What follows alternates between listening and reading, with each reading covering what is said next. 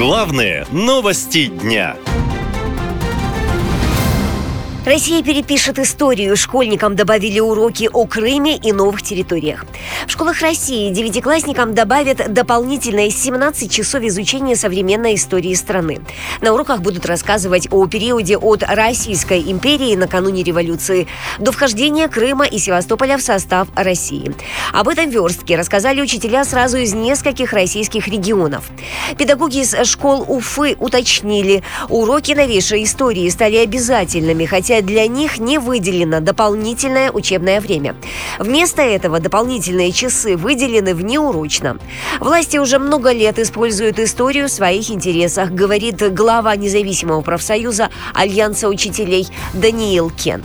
Тут важно понимать, что российская власть э, учителей готовила к этому постепенно, уже много лет использовала историю, в том числе школьный курс истории в своих интересах и в этом смысле, что это предмет частично призванный просто обслуживать текущие политические интересы, а, это было уже на протяжении многих лет. И особенно вот с начала войны, когда а, уроки с исторической ложью прямые стали непосредственно вводиться в программу, в этом смысле, к сожалению, российское общество, российские учителя много лет готовились к тому, что такой вот прямо фашистский учебник можно в школу внедрить. Да, конечно, многим учителям не нравится. Кто-то будет пытаться как-то это смягчать, какие-то там находить компромиссы с своей совестью, с содержанием учебника, как-то вот ну, не напрямую все прям цитировать, как это написано. По словам историков, новые учебники для российских школьников авторства помощника президента Владимира Мединского и ректора МГИМО Анатолия Трунова упоминают якобы давление на Россию со стороны США, возрождение нацизма,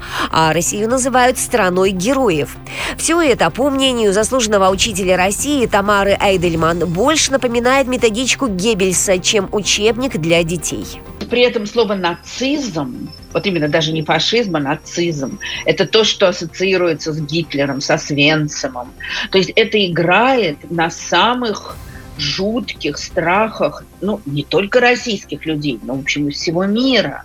И когда это постоянно повторяем, ну, как мы знаем, что вдохновитель российских пропагандистов, доктор Геббельс, он говорил, что надо все время примитивные вещи все время повторять. И они в конце концов где-то записываются на подкорочку, что бы ты по этому поводу не думал. Это совершенно ужасно. В новом учебнике истории для старшеклассников переписаны события последних 50 лет, говорят эксперты. В частности, там подвергают сомнению независимость Украины. Пишут, что это якобы ультранационалистическое государство, где наказывается любое инакомыслие. В то же время говорится, что СВО призвано обезопасить Россию от внешних врагов. Учителям, как одной из самых незащищенных категорий в обществе, придется балансировать на грани профессионализма и совести с одной стороны и необходимости выполнять требования властей в страхе потерять работу с другой. Однако способ донести до школьников неискаженную историю таки есть, считает глава независимого профсоюза Альянса учителей Даниил Кен. Если бы я был учителем истории, и вот ну, так оказалось бы, что я вынужден этот учебник детям давать, я бы просто давал задание домашнее. Вот вы читаете параграф, найдите пять фактических ошибок или какой-то прямой лжи. А, из того, что видел я, вот что просто легко за минуту опровергается именно не как оценка, а как факт. Вот, и это вот любой школьник может перепроверить. Поэтому я вот просто советую, нет другого способа, просто как много чего другого хорошего можно почитать, а еще можно просто читать этот учебник, а, перепроверять самостоятельно, что в нем написано, правда ли это. Кстати, в Госдуме уже заявили, что денег на повышение зарплат врачам и учителям нет. Всему виной инфляция. Это следует из заключения Комитета Госдумы по региональной политике и местному самоуправлению после анализа уже одобренного бюджета на будущий год.